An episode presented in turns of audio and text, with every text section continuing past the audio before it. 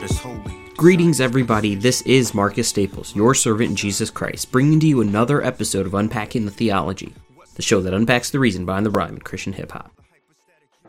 Well, welcome to the episode I have nicknamed Christian Hip-Hop Explored.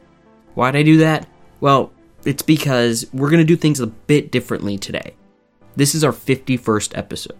That means we have produced 50 episodes and put them out online for you to listen to.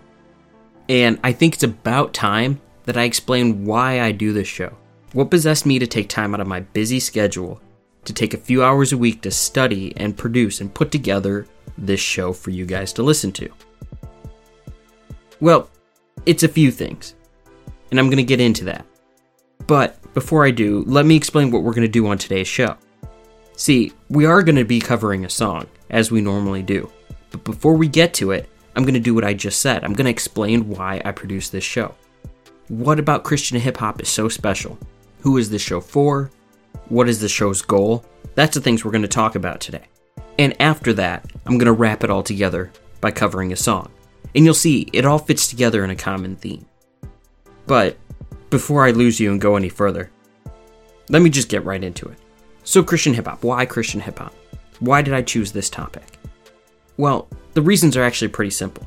The first is that Christian hip-hop was pretty instrumental in my introduction to sound doctrine. I grew up in churches that you can categorize as your more modern evangelical church. There was little doctrine, there were theme sermons that had little or no scripture in them, and they were all what Michael Horton has coined as moralistic therapeutic deism. However, according to God's providence, he happened to introduce me to Christian hip-hop.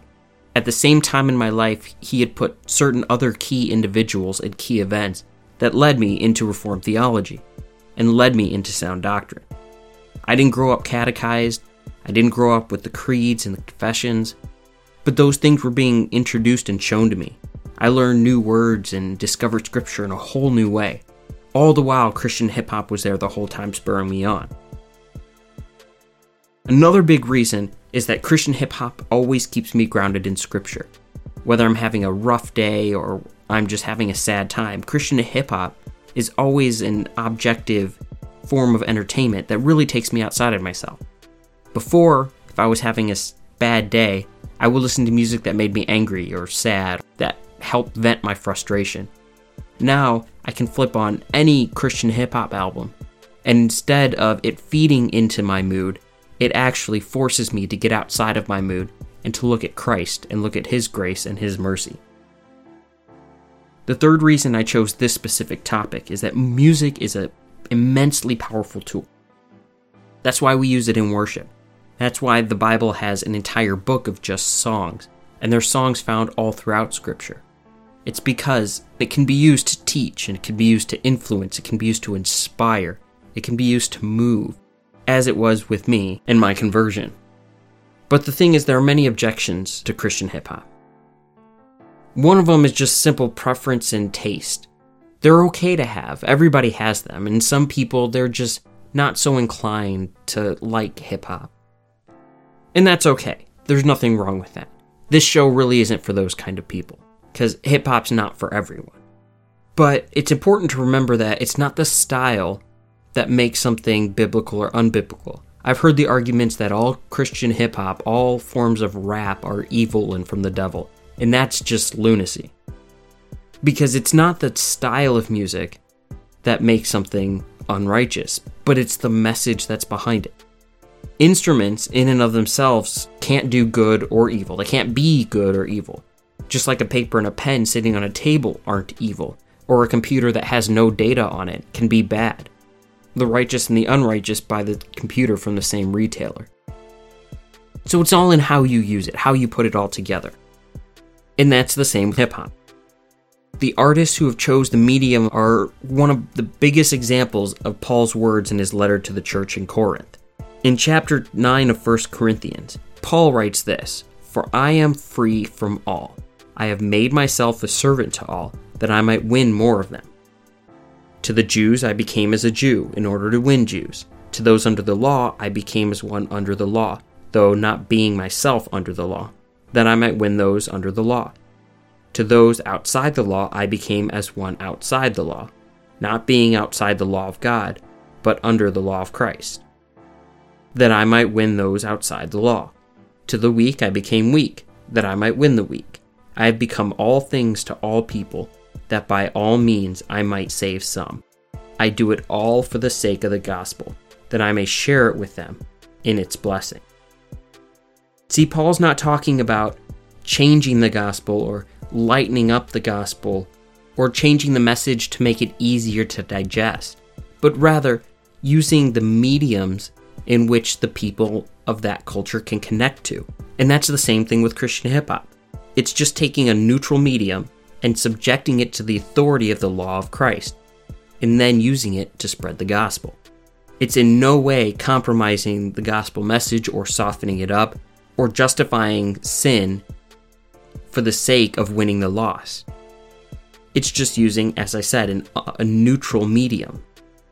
Now, that's not to say that there's not a lot of bad, sinful hip-hop out there.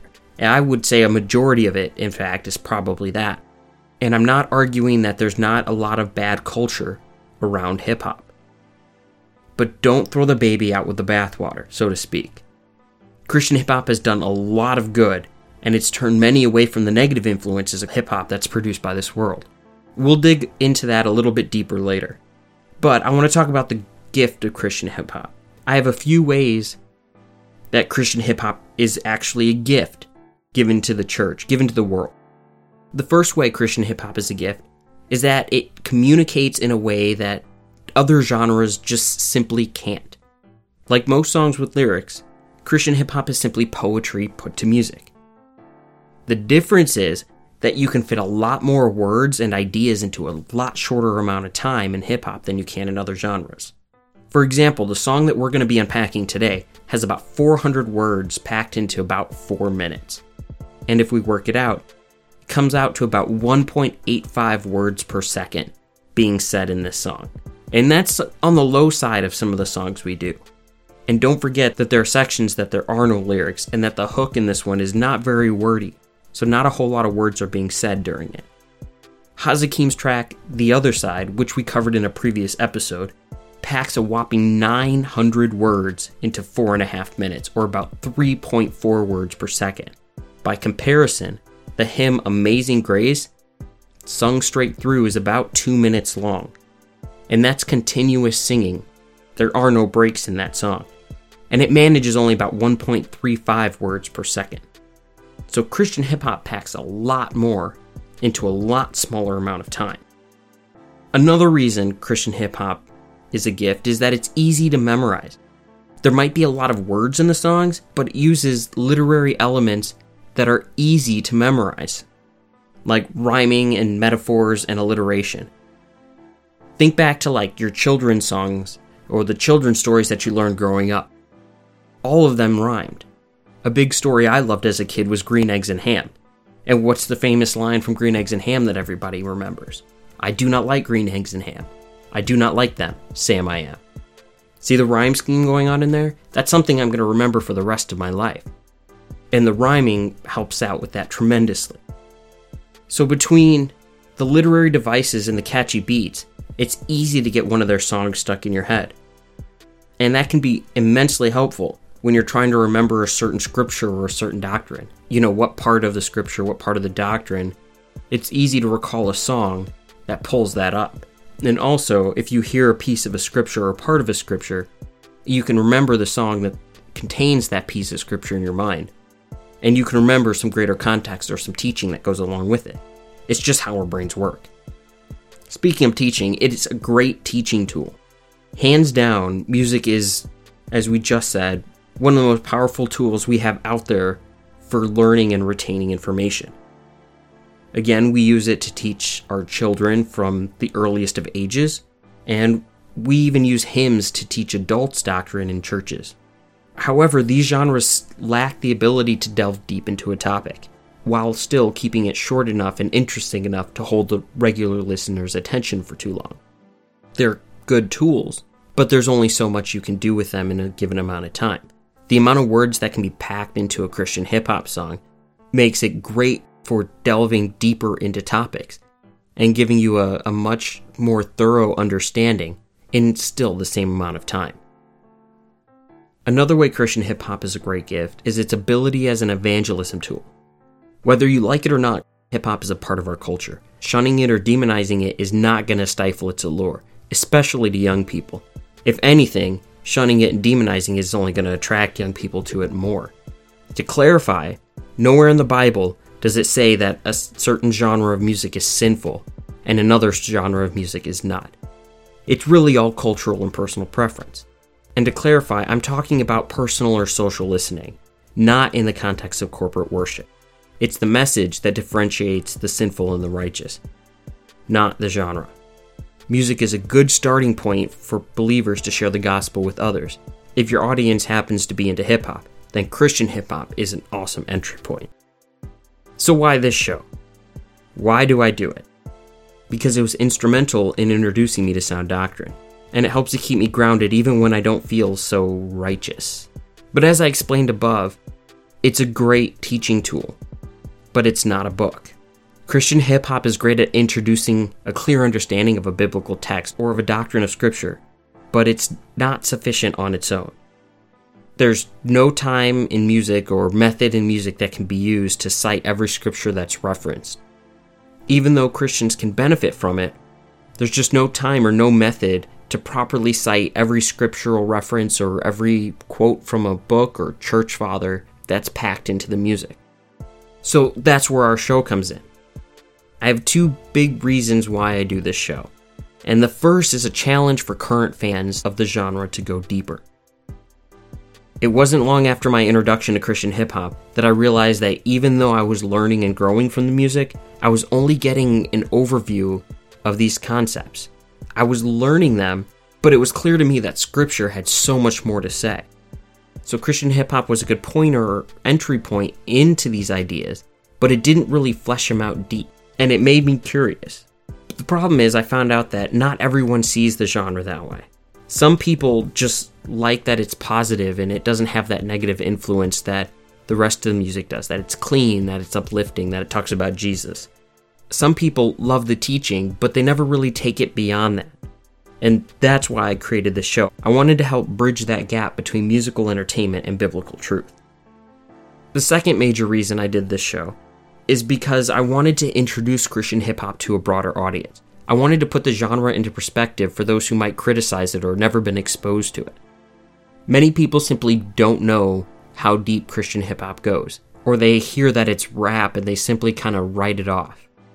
My aim is to put Christian hip-hop into perspective and show people who might think like that that the genre is much, much more, and to hopefully open the door for this genre of music for them. Bring in a bigger audience and get some of these guys who put a lot of work into their music recognized more widely in the Christian world. So with all of that said, I'm going to actually do these things. I'm going to show you the methods, if you've never heard this show before, that I use to dig deeper into the Christian hip-hop world. So on today's episode, we're going to be unpacking Through Hymns' track, Justification by Faith Alone, from his album Onward and Sacrament. This song is packed so deep, we're going to have to go line by line through each of the verses. It's the only way to do it any justice. And that means it's going to take us a while. And this episode is already running really long. So we're going to be breaking it up. We'll be doing at least 2, maybe 3 episodes depending. Right now, I'm thinking it's going to take 3, 1 episode for each verse of the song. But I think it'll be worth it. Alright, so the first verse. After going through this song, to me, its function is really to set the scene for the rest of the song and put Christ on the main stage. It talks about the need for both God's wrath and God's justice to be satisfied. That's a subject we touched pretty thoroughly in episode 40, where we covered Willie Will's song, So Clean. If you want to find it, there's a link in the description. Through Him also points to Christ's need to be fully God and fully man to accomplish this task. In regards to the nature of Jesus, we call this the hypostatic union, but we'll flesh that out a little further on. So first, I'm going to summarize what I believe are the 5 points made in this first verse, and then we're going to take a look at our scripture reading. Pay attention and remember these 5 points, because we're going to see them when we get to that reading. So the points. I'm going to read the point, and then I'm going to read the lyric from the song that goes along with it. So the first point is that God must punish sin. But at the same time, he also desires that sin should be forgiven. The line from the song is, God is holy, desires that sin should be punished, loves and desires to forgive than to judge us. The second point is that God reconciles this by becoming the God-man. What we said earlier is called the hypostatic union. Through Hymns' lyric is, so how can he do both? What's the solution? By virtue of what we call the hypostatic union. The third point is Jesus had to become man because only man can atone for man's sin. The lyric, the Son of God took on the nature of a human. He had to be man to be a fit representative. The fourth point, Jesus had to be God in order to become the perfect sacrifice once for all. The lyric, God to endure the Father's wrath that was infinite on the cross in 3 hours and then finish it. And our final point, Christ's death on the cross satisfied God's wrath and love at the same time by being a perfect sacrifice and substitute on behalf of the sins of the people. Ergo, God could show mercy to sinners since his wrath for them was already paid for. The lyric, so his love and justice could simultaneously be revealed on the cross when Christ hung on the tree. He came from the heavens, was slain and rejected. The judge left the bench and took the place of the wretched. So again, those 5 points are God must punish sin, but also wants to forgive it. God reconciles this conundrum by becoming the God-man. He had to become man to atone for sin. He had to become God to make sure the sacrifice was perfect. And Christ fulfilled God's love and justice on the cross. So before we get into our scripture text, there is something I want to point out. I want to make note how what we just talked about, those 5 points, that Through Him throws into the first verse of this song are also something that the church has been teaching from the beginning. And for that, we're going to turn to the Nicene Creed, which is written in the 4th century. And we're going to look at the section that talks about Christ. It reads, I believe in one Lord Jesus Christ, the only Son of God, begotten from the Father before all ages. God from God, light from light, true God from true God, begotten, not made, of the same essence as the Father. Through him all things were made. For us and for our salvation, he came down from heaven, and he became incarnate by the Holy Spirit and the Virgin Mary. And he was human. He was crucified for us under Pontius Pilate. He suffered and was buried. The third day he rose again according to the Scriptures. He ascended to heaven and is seated at the right hand of the Father. He will come again with glory to judge the living and the dead. His kingdom will never end. Again, I have to note that the content of Christian hip-hop is nothing brand new or revolutionary, but it's teaching what has been taught in Christianity for centuries. It's just representing that through a new medium, in a new style, per se. So, now on to our scripture reading. If you have your Bible, flip on over to Hebrews chapter 1. We're actually going to be reading the entire first 2 chapters, and I'm not really going to provide any commentary. I just want you to listen, follow along in your Bible, and pay careful attention how Through Him in the first verse of his song is communicating the same thing that the author of Hebrews is communicating in these first 2 chapters. Alright, Hebrews chapter 1. It reads, Long ago, at many times and in many ways, God spoke to our fathers by the prophets, but in these last days he has spoken to us by his Son, whom he appointed the heir of all things, through whom also he created the world. He is the radiance of the glory of God and the exact imprint of his nature, and he upholds the universe by the word of his power. After making purification for sins, he sat down at the right hand of the Majesty on high, having become as much superior to the angels as the name he has inherited is more excellent than theirs. For to which of the angels did God ever say, You are my son, today I have begotten you? Or, I will be to him a father, and he shall be to me a son. And again, when he brings the firstborn into the world, he says, Let all God's angels worship him. Of the angels, he says, He makes his angels winds and his ministers a flame of fire. But of the Son, he says, Your throne, O God, is forever and ever. The scepter of uprightness is the scepter of your kingdom. You have loved righteousness and hated wickedness. Therefore, God, your God, has anointed you with the oil of gladness beyond your companions.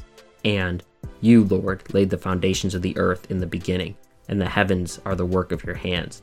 They will perish, but you remain. They will all wear out like a garment. Like a robe, you will roll them up. Like a garment, they will be changed. You are the same, and your years have no end. And to which of the angels has he ever said, "Sit at my right hand until I make your enemies a footstool under your feet"?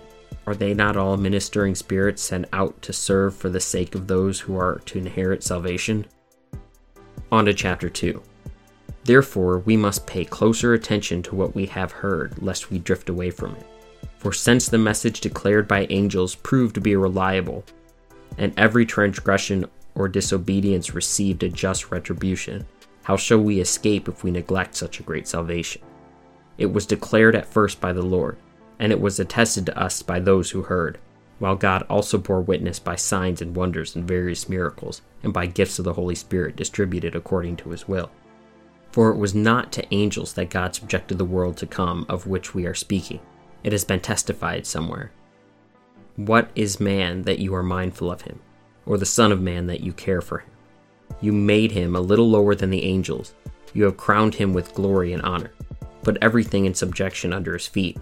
Now, in putting everything in subjection under him, he left nothing outside of his control. At present, we do not yet see everything in subject to him. But we see him who, for a little while, was made lower than the angels, namely, Jesus, crowned with glory and honor because of the suffering of death, so that by the grace of God he might taste death for everyone. For it was fitting that he, for whom and by whom all things exist, in bringing many sons to glory, should make the foundations of their salvation perfect through suffering. For he who sanctifies and those who are sanctified all have one source. That is why he is not ashamed to call them brothers, saying, "I will tell of your name to my brothers. In the midst of the congregation I will sing your praise." And again, "I will put my trust in him." And again, "Behold, I and the children God has given me." Since therefore the children share in flesh and blood, he himself likewise partook of the same things, that through death he might destroy the one who has the power of death, that is, the devil, and deliver all those who through fear of death were subject to lifelong slavery. For surely it is not angels that he helps, but he helps the offspring of Abraham. Therefore, he had to be made like his brothers in every respect, so that he might become a merciful and faithful high priest in the service of God, to make propitiation for the sins of the people. For because he himself has suffered when tempted, he is able to help those who are being tempted. And that's our scripture reading. Notice the writer of Hebrew takes care and time to make the case for both Christ's humanity and deity, and for both of them to coexist in the person of Jesus. While Through Him doesn't go into as much detail in his verse as the writer of Hebrew does in this text, he does take the time to point out its importance in the grand scheme of redemption, and he sets the stage for the gospel to be further preached in the next two verses. See, Christ had to be both God and man to fulfill God's love and his wrath on the cross. And this work Christ did accomplish, and we're going to see that in our final scripture reading for this episode. And it comes to us later in Hebrews in chapter 10. It reads, "And every priest stands daily at his service, offering repeatedly the same sacrifices, which can never take away sins. But when Christ had offered for all time a single sacrifice for sins, he sat down at the right hand of God, waiting from that time until his enemies should be made a footstool for his feet. For by a single offering he has perfected for all time those who are being sanctified. And the Holy Spirit also bears witness to us.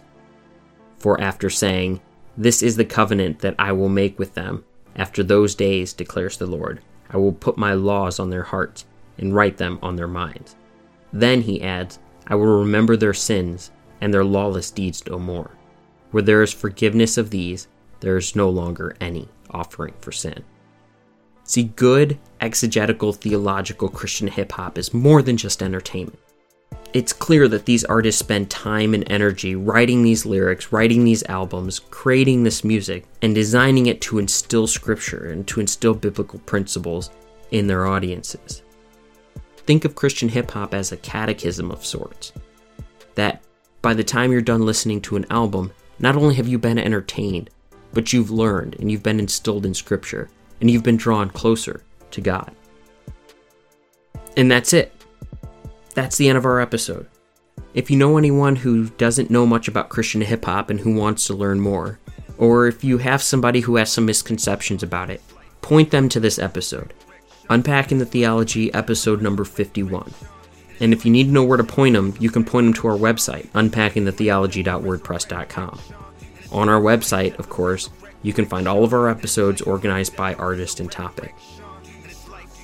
Also on our website, you can find a link to our podcast, where it's available in iTunes or any other podcast service you might use. And if you want to get into contact with us, you can use our email address, unpackingthetheology@gmail.com, or head over to our Facebook at facebook.com/unpackingthetheology, where you can leave questions or comments or suggestions for any songs that you want us to cover. And lastly, we are now Twitter Live. That's right, Unpacking the Theology has its own Twitter account. You can find us on there at @UTT Podcast. Unfortunately, Unpacking the Theology was too big to fit as a Twitter handle. How unfortunate is that? But anyway, while you're there, be sure to retweet us. Be sure when you're on your Facebook checking out our Facebook group to let your friends know about the show. The only way the show exists is if we have an audience, and the only way the show grows is if that audience tells everybody, and I mean everybody, they know about it. And, as always, if you have any songs you would like us to unpack, please let us know. We hope you can join us for our next unpacking. Thank you, and God bless. Do you feel that your sins are too great for God to forgive? Grab your soul by the collar and pin it to the wall of your heart and say, "Why are you cast down, O my soul? Hope."